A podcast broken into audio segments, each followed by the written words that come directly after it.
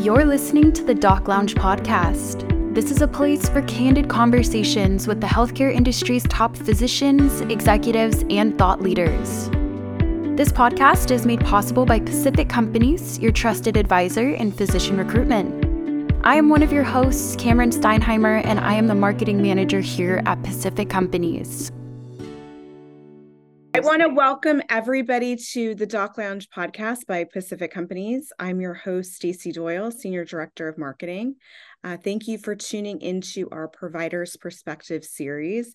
This series focuses on a physician or dentist's journey through medicine and their learnings and advice that they would give to their peers and upcoming physicians and dentists. Our special guest today on the Provider's Perspective series is Dr. Jordan Cooper. He is a dentist, entrepreneur, and best-selling author of Chasing the Blue Marlin, How to Pursue Your Life's Passion and Your Passion for Life. I'm also joined by my co-host, Lisa Shebaro, who is the Director of Business Development at Pacific Companies. So I want to thank you both for joining today, and I want to welcome you both. Stacey. Hi, guys. How y'all doing? Stacey, Lisa, it's nice to be here. And we're so excited to have you. Dr. Cooper, I'd love just to, learn a little bit about you, and if maybe you can share your journey from becoming a dentist to an entrepreneur and best-selling author. Well, if you talk about all three of those things, I think a good place to get started is when I went to college. I had a scholarship to go to college, and after about 2 years of being at the University of Arkansas, and this could have happened anywhere, but it happened there for me, I had learned almost nothing, and I was a little disillusioned with school. I was going to class. I had the grades, but I didn't know. I wasn't learning much. I felt like my experience was being wasted, and I was nowhere near choosing a path for a career, and I was kind of complaining about it to a friend of mine, and this person said, well, maybe you should go to a career counselor, and I said, a career what? Could they have those? And I went and met with, this is towards the end of my second year of school, I met with a career counselor. The first question when I walked in the door, he said, so what would you like to accomplish by the time you're 65? And here I am, I'm 19 years old, and I had no clue. How do you answer that question? I was just trying, my thought was, I was trying to party tonight, that's all I was, And so he said, well, I have a challenge for you. Why don't you go home? Take an hour, sit down, and write 10 things you'd like to accomplish by the time you're 65. And this moment changed my life because I did that. And they were crazy things. They were things like make $1 million, learn a foreign language, live in a different country. And one of them on there was become a dentist. And another one was catch a big blue marlin. And so I came up with these 10 things, and I wrote them down, and I hung them on my wall. And after about 2 or 3 years, I'd accomplished all of them but one. And so I was going into dental school. I had studied abroad in 3 countries. I had learned fluent Spanish. And, I had done some entrepreneurial things. And so life was kind of going along, but I still had one of those goals to accomplish. And that helped me give direction for my life, and became the one of the principles in the book that I wrote later in life. That is so cool. I mean, to write it down and to really focus and have those 10 things as kind of your pillars that you're working towards. I just think that's so, it's just refreshing to hear. They were actually hung on the bathroom wall in my college apartment. So I had to look at them every day. Now tell us, what was the one that you found the most challenging of those 10 things that you put, obviously your heart and mind towards? Well, I kept striking out with the blue marlin. So that became like one of those things that ate at me. And then in the end, that ended up becoming the title of my book, after finally catching a big blue marlin. And I've caught more big blue marlins since then, metaphorically and physically. But it took me until I was 27 before I caught a big boy, put it in the boat. So that kind of plagued me for a while. And so I'm assuming that's really kind of the inspiration behind the book and the title. Obviously, you know, there, you can tell us a little bit about what the book is centered around, but I'd love to hear more about that. The book is really centered around pursuing your passion, but in order to pursue your passion, you can't just go all willy-nilly. You know, it's good to have some organization, and it's good to sit down and have reflection and have your passion and the things you want to achieve reflect your values. And for me, it was not only financial goals, but family goals and goals that centered around things that I really enjoyed to do for fun, like fishing. So when you can combine all that and you can work towards it, since those 10 goals, and I accomplished them in a short amount of time, I have rewritten 10 more and 10 more and 10 more several times. And so it's pushed me well beyond my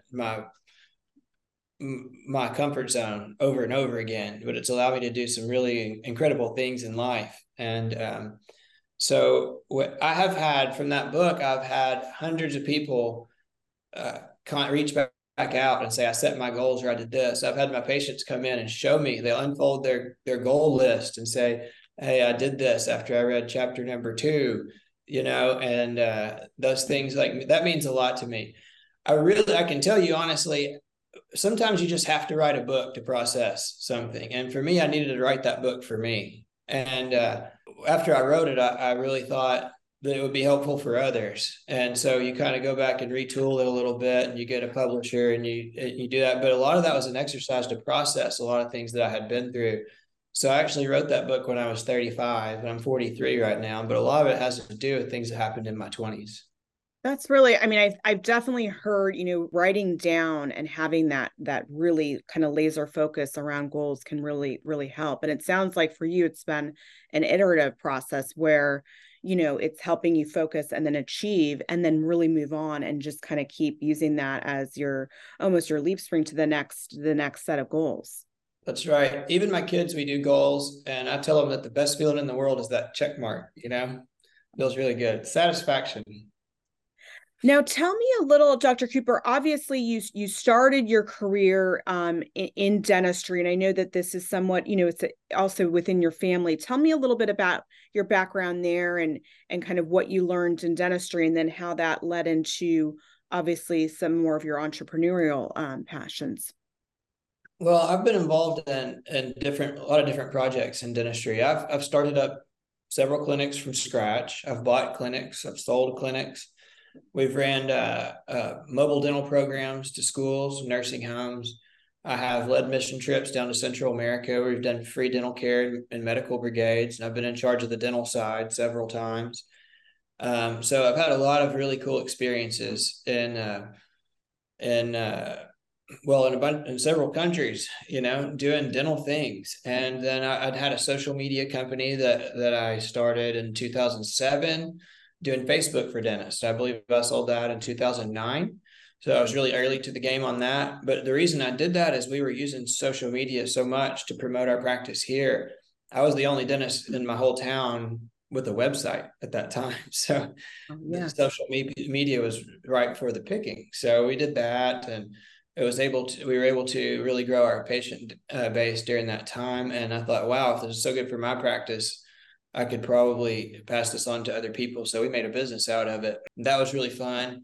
All those things really taught me, you know, you can get in, and if you learn an industry, if you become an expert at something, you open a lot of doors. And a lot of that is spending, you know, I think the author was Malcolm Gladwell, who talked about 10,000 hours maybe.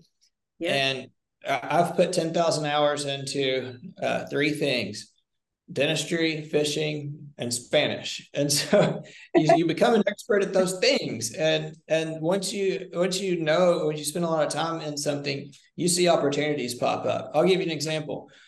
2 or 3 years ago, I bought a URL called teledent.com just because I knew there would be teledentistry at some point. Well, the pandemic happened, and somebody cut me a check for that URL for $25,000 over on the East Coast, but I bought it for $10. And it just because I knew the industry and I was just kind of goofing around on the internet on GoDaddy, and I found that. And I think in life, that's just kind of a metaphor for the way life is. When you're an expert at something, opportunities just pop up. And if you're smart, you know, you can play whack-a-mole with every one of them. You know, you can, a lot of things you can do in life once you arrive to be an expert. And I probably won't be an expert at dentistry my whole entire life, because that's going to pass me by at some point. And so I think being an expert in more than one thing is actually a really healthy thing to aspire to. And I think it's really hard for people when you try to balance your life, trying to become experts at things, because that means you spend a lot of focus over here, and a lot of these other little things can go by the wayside. And so that was a big challenge for me, how to blend those things into my life rather than try to compartmentalize, because people get so compartmentalized that the ones that aren't their number one priorities completely fall off. So I'm a father. I have, you know, recreational things I like to do too, besides work. So pulling all that together, it takes focus. And a lot of that is setting your priorities. If you can't set your priorities and work towards those things in an organized way, you'll never get there.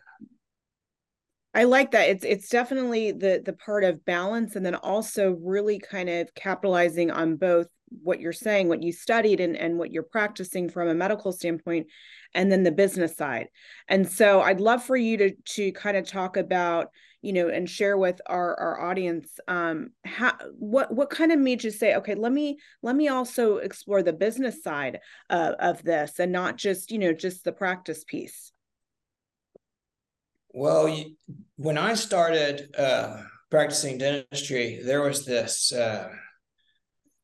magazine that came out, and looking back, I know now it was a paid ad magazine, but the first magazine, it was in 2006, one of the first ones that hit my desk. You get all these magazines start coming in once you start a dental practice, or you're a doctor, a dentist. You have the professional magazines that come in, and you just kind of go through them and throw them away. And this one stuck out to me, and it said something about the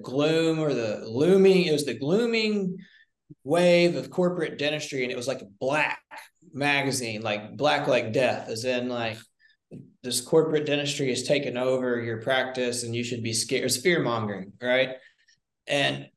And so we had heard all these rumors of group practice, and the solo practitioners were going to, you know, you go to the dental meetings at that time. I got out of school and went to a lot of dental meetings, and they were like, we're going to stand up to this corporate wave and, you know, all these things. And it's a bunch of, you know, single practice doctors. And, you know, I just decided it didn't look like it was beatable. You know, it was coming. And so instead of like trying to fight it, it was the way to how to ride that wave, you know? And so I started setting up satellite practices while I was working here in this building with my dad. And I wasn't very busy here. He had had a small practice for a lot of years. And so I started a satellite, and I worked it part-time, and I ended up getting an associate there, and that worked out great. And we're doing, you know, $1.2 million within the first couple of years. And so I said, well, I could do that again. It's repeatable. So I picked another town, and I went there and did that same thing. And so over time, we had several practices, and nobody had come up with the term DSO, which means dental service organization, which is what we call a group now. And they weren't being done because the technology was really barely there to be able to manage a group and from a centralized location. And there were a few people doing it. So I did centralized management, and then I ended up selling that business in 2015. And so that was kind of the mindset was, okay, well, if I can't beat them, I'll join them, you know, and this is what's coming. And we were all winging it back then. There was no blueprint. There was no model. There was nobody to copy. And so you make a lot of mistakes, which I did. But luckily, through all those mistakes, I guess because I was the only one around here doing it, we were successful anyway. And we brought that company to sale. And so now, after having done it once, I'm doing a similar thing, but in a different way with the private equity group and MB2 Dental. We are growing practices, but it's not me going out there personally guaranteeing a loan for $5 million. It's through a group that we have. I'm part of a group now called MB2 Dental, and it's private equity backed. So it's a lot less risk for me, especially now that I'm in my 40s. And it's been a really good system because I was CEO of that group for 7 or 8 years when the one I built. And being CEO was a lot of work, and the buck always stops at you. And I was getting up early. I got up at 4:30 in the morning all those years. And I had a meeting at the end of the day, and I didn't get done with work till 6 or 6:30 for years. And I was tired of that. So you can do that, but you'll burn out. And so finding a better way to do it with the management team and all that has been really great for me. So I'm doing it better this time, if that makes any sense. No, it does. I love that. Tell me a little bit more about it. And it's MB2. Tell me how it's structured. MBO. Tell me. Sorry. So it's a really unique model in dentistry. There's some people copying us right now. In fact, a lot of people, because I do some consulting calls with people asking a lot of questions of what is our model. And we are the largest dental partnership organization in the country, maybe the world. It's a group of 600 dental offices. I joined when we were under 100. And we've just continued to grow. And what a dental partnership organization is different than a dental services organization, because a dental partnership organization, every dentist has equity in their practice. So you don't own 100% of your practice, but you own some significant portion of your practice. And then the parent company owns a portion. What that does is it creates alignment. So you're all looking for the same thing. You're looking to grow that business, have profitability, and have cash to share. And so my problem on my first model was I owned all the practices 100%. And so not everybody was concerned about my bottom line. Every individual office needed to perform at a level of profitability. And if the dentist wasn't on board with that because they were getting a check either way, then I had a hard time driving profit. So and with our company, everybody's got skin in the game. And it's been that model's been proven now for several years that dentists will continue to perform and grow their practices, even if they own a fraction of their practice. And the private equity company has the other part through the holding company with MB2. So we're all on the same team, and that really works. Does that make sense? It does. And are you actively trying to find additional, different offices and clinics that want to come on board, or how does that work? Yes. So MB2 is very selective in their partnerships. I believe we take maybe 5% or maybe 10% of the people that we look at joining our group. And that has to do with a few things. Number one, the person. We make sure that they're a cultural fit with our company, and we're a unique culture. And so that's really important to us, with certain core values that we don't compromise on. The second thing is, financial profitability. Because we're a quickly growing company, we can't afford to partner with people who aren't running a successful business already, because we don't have time to repair or fix things that are broken, or find a distressed practice and rehabilitate it. So we partner with successful dentists who have that drive and that vision of where we all are trying to get to. If there are, dentists listening right now that are interested in having conversations or pursuing and connecting with you, what is the best way for them to do that? Well, I would love to talk to them. I've onboarded a lot of people into MB2, and we've done several practices in my home state, and I've worked in several other states, and I'm about to be creating over the 23, 24, and 25. My goal is to create a group in Nashville, Tennessee. So I'm going to be traveling there quite a bit. I wanted to ask, and Lisa or Dr. Cooper, feel free to chime in here. What are you seeing in terms of within the dentist and staffing, just marketplace? Are there a lot of dentists that are, available, or is it also is similar with on the physician side, where we're seeing, obviously a shortage in staffing nationwide? I feel like that is probably very geographical in nature. So in the more urban areas, you have a higher concentration of dentists, and I think it's that way across the country. But also there's some states like Arkansas who have no dental school. So in those cases, we have to import our talent. And so case by case basis on that provider thing, there are some areas that are saturated with dentists.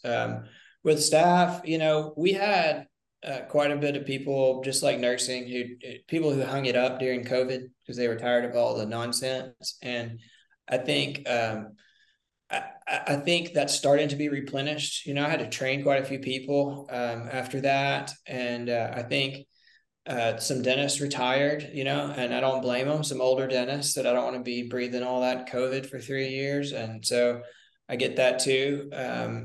My dad had retired in 2019, right before all that happened. But I was really glad he retired before all that mess. So I think the industry is like that. The dental schools are really profitable. The average tuition is about $350,000, $400,000. And so there's private dental schools popping up. So because they know there's money in it now. And so I feel like that will balance itself out in the next maybe 10 or 15 years.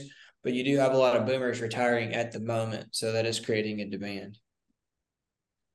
Creating a huge demand and a huge challenge for getting dentists incentivized, especially for our community health center. Stacey, that's something that we've launched a huge project on, of course, at Pacific Companies, to try to create access to dentists and to help them with offsetting some of that debt, since those community health centers are able to offer student loan repayment, because that is a huge thing.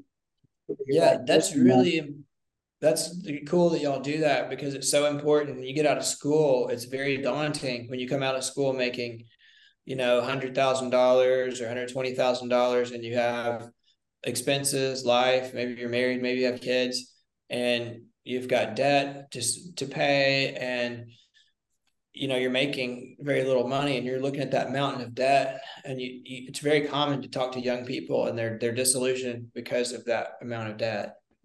They really don't see a way out. They feel trapped. And so any way to relieve some debt is very, very attractive to young providers.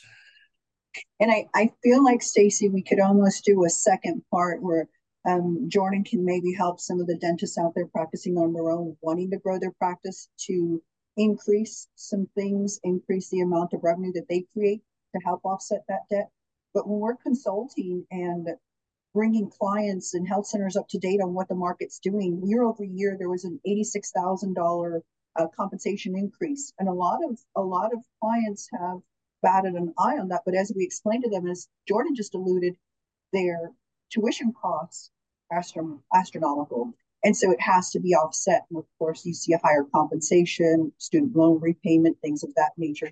But you also have those dentists who have come out, started their own practice, and I feel like Jordan's ability to help coach some of these people up a bit can help them to increase revenue and help tackle some of the student debt, and maybe someday be profitable enough to be looked at by MB2, right, Jordan?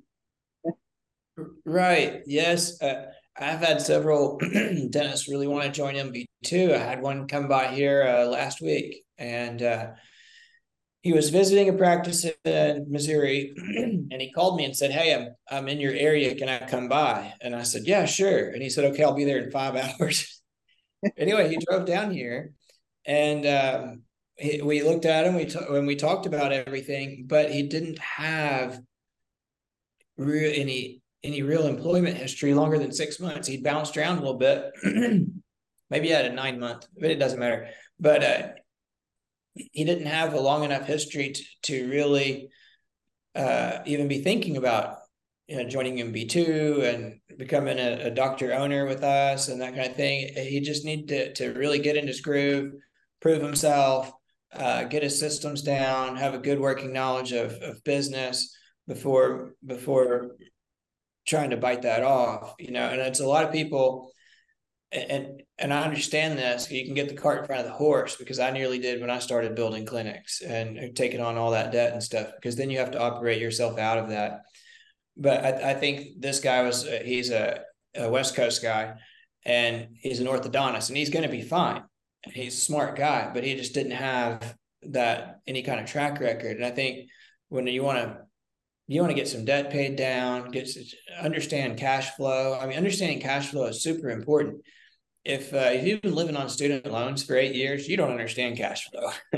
And that was an issue that I had too, coming out of school. So I had to really understand cash in and cash out right out of school for sure.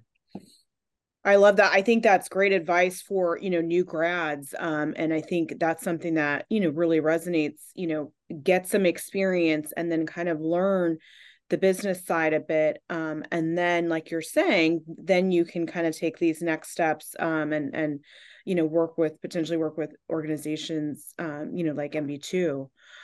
So I think that, thank you for bringing that up, both Lisa and Dr. Cooper. I know a lot of new grads are, they're at that point where like, okay, now what? And I think we had a previous episode where we went into a little bit about financial literacy, because I do feel for all our physicians and APPs and dentists, they are spending so much time, educating themselves and learning, and, they don't get some of the business side of things. And then it's kind of like they're thrown out, into start practicing. And that's a big component to, like you're saying, kind of this successful life and this balance of everything you've talked about. I want to add something interesting here. I was the CE chair of the state of Arkansas for 3 years, from 2012 to 2015. And so I planned all the CE events twice a year. So I hired the speakers and I did all that. And I can't tell you, it's more than counting on two hands, how many times older dentists came up to me upset about the programs that I had chosen because they talked about business or team building. They said, we want nuts and bolts dentistry. And I don't understand that mentality, because you're not only performing nuts and bolts dentistry as a dentist, and this is where dentistry can, and any business is challenging, but you're also running a business, you're doing what you do, and you're managing people, so you've got some HR, and if you don't understand how to build team dynamics, you'll never have an office. I had one guy say, I've only got 2 employees, what do I need this for? And you'll never get to where you have 7, 8, and we have 25 in this office. And you can't, unless you understand how to build a team, you'll always have 2 or 3 employees and you won't have a team to manage. So it's funny because a lot of dentists, at least the traditionally don't like to talk about business. They don't like to talk about advertising, and they don't like to talk about team building for whatever reason.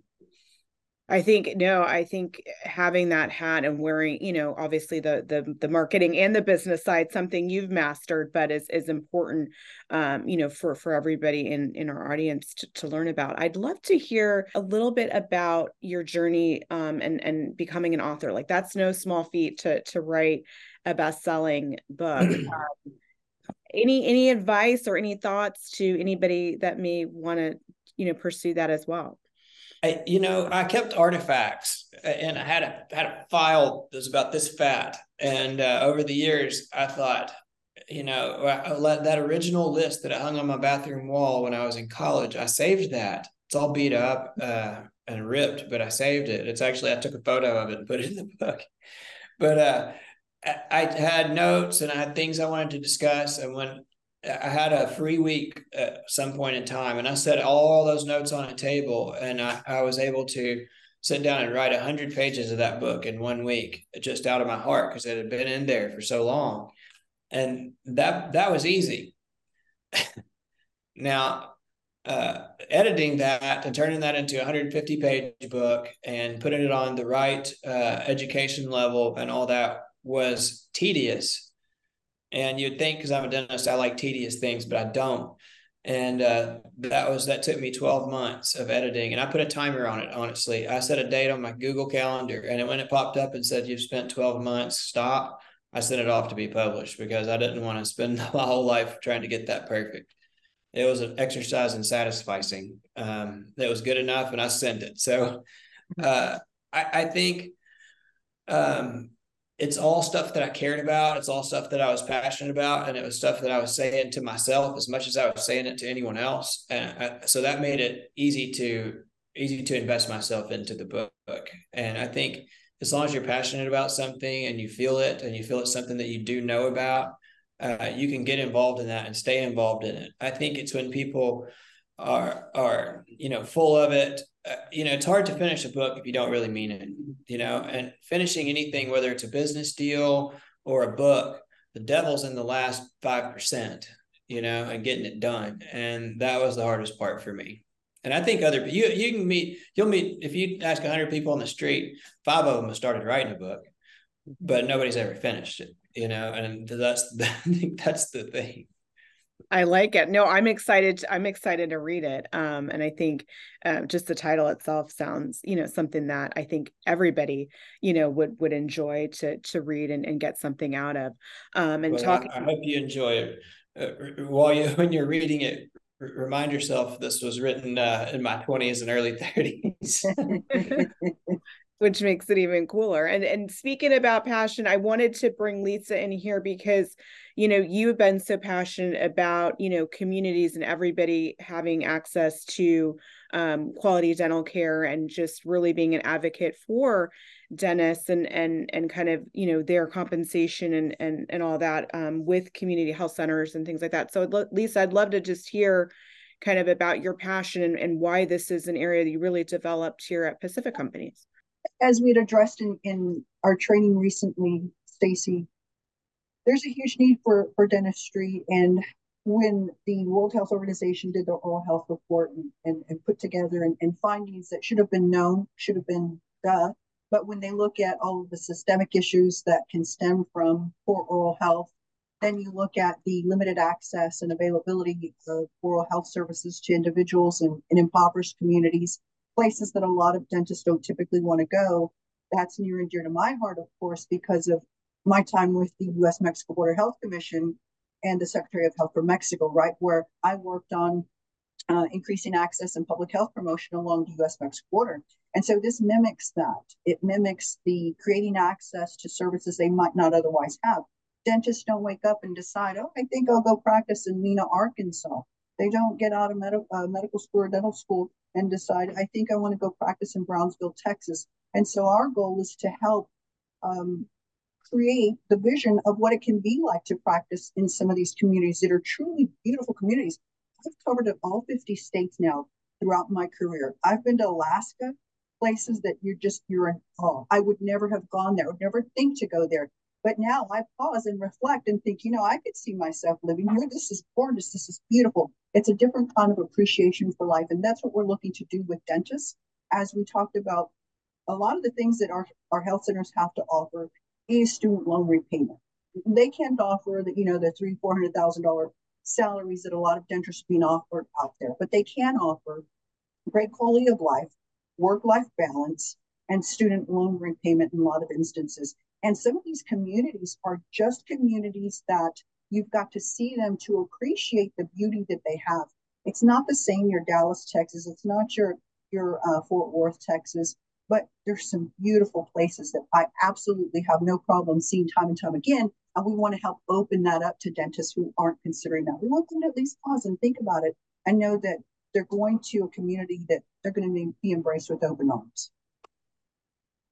Well said. And thank you for really, you know, being an advocate and just a visionary on that. And again, like you're saying, some of this information, it does make sense when you hear about it, how, you know, linked oral health is to overall health and well-being and people not being able to have access to that. So we're so excited that you're leading that here, you know, business development at Pacific Companies.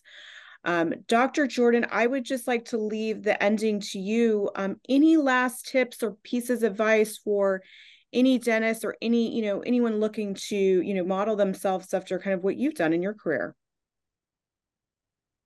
Oh, I would say don't model it after me.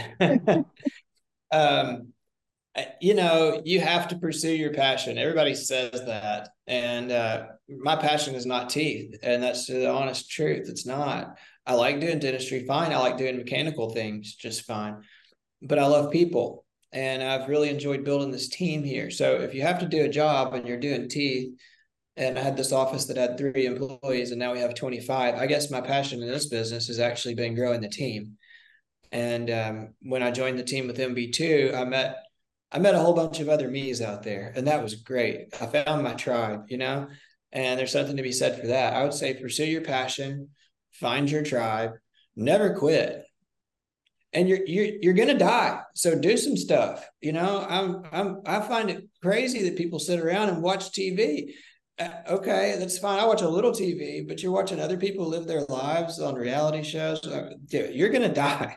So that has to create some sort of sense of urgency. Lisa, you're laughing at me. I see you. It has to create urgency in your life. It's truth, right? Sometimes you have to give the raw truth for it to really hit home, and you're absolutely right.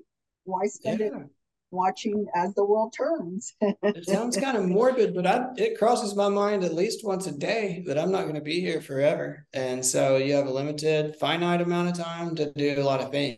And so becoming efficient, setting those goals, checking them off one by one, all that stuff is going to give you a fuller life. Because when you get to the end of your life, if you've done all these things, you feel like you've lived one or two or three lives all jammed into one or more. And I hope that other people can feel that too. And, you know, become an expert at something, you know, and have fun, because experience is something people forget now in this world of virtual things all the time. You know, getting out there and living is super important to being healthy and having a positive mindset and bringing good things to the world. It's a much more fulfilling world if you're out there in it. That is, I can't think of a better way to end this, and really just holistic health and well-being and just living your life. So thank you so much. And for our audience again, the book that Dr. Cooper has authored is Chasing the Blue Marlin, How to Pursue Your Life's Passion and Your Passion for Life. So I want to thank you, Dr. Cooper, and Lisa. Thank you to all of our listeners. If you would like to be notified when new episodes air, make sure to hit that subscribe button. And a big thank you to Pacific Companies. Without you guys, this podcast would not be possible. If you would like to be a guest, please go to www.pacificcompanies.com. Thank you.